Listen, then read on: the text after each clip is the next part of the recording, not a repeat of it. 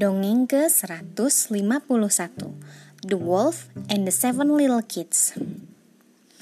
Once upon a time, there lived a mother goat who had seven little kids. One day, she wanted to go to the forest to fetch some food. So, she called the seven little kids to her and said, "Be on your guard against the wolf. If you let him in, he will gobble you up.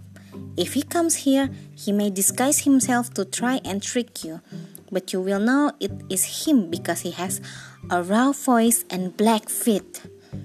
"Don't worry about us, mother," bleated the little kids. "We will be fine." So the mother goat took up her basket and set off to the forest. After a while, someone came knocking at the door and called out, "Open the door, dear children. It is your mother.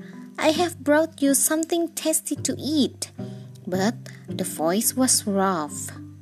"No, we will not open the door," the little kids shouted in reply. "Our mother has a soft, kind, gentle voice. You must be the wolf." Then the wolf went away and ate a whole jar of honey to make his voice soft. He came back, knocked at the door, and cried, "Open the door, dear children. It is your mother. I have brought you something tasty to eat." But the wolf put his black paws up to the window. "No, we won't open the door," the little kids shouted. "Our mother has white feet. You must be the wolf." Then the wolf flew off to a baker and stole a sack of flour. He scattered it over his feet till they were quite white.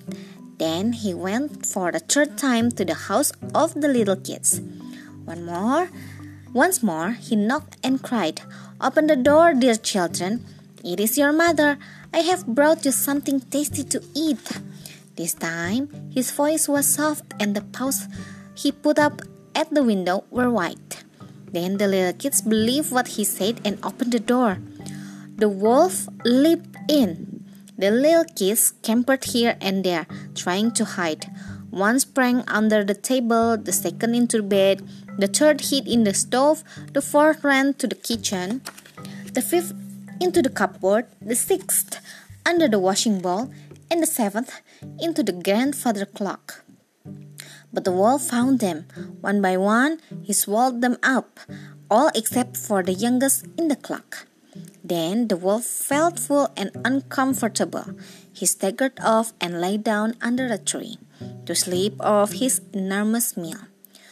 Soon afterwards, the mother goat came home from the forest. What a sight she saw! The front door stood wide open.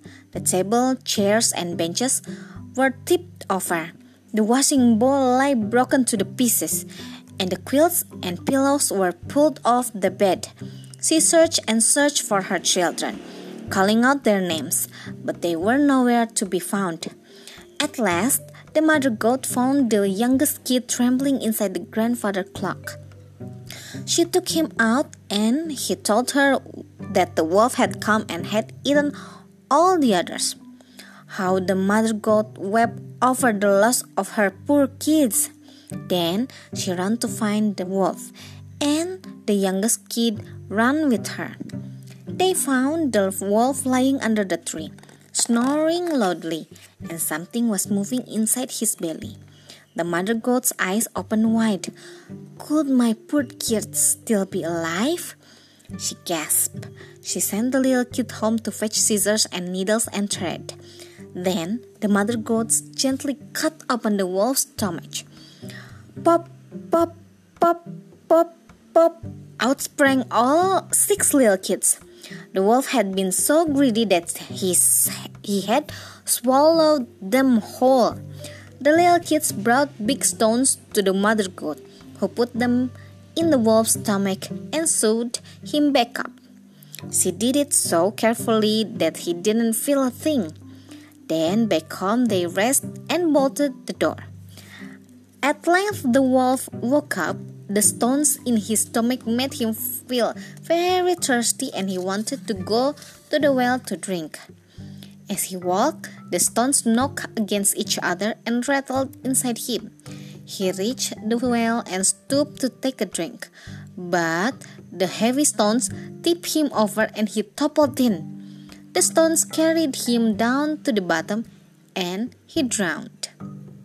So that was the end of the wolf, and the seven little kids and their mother lived happily ever after. Sekian, terima kasih telah mendengarkan. Selamat malam.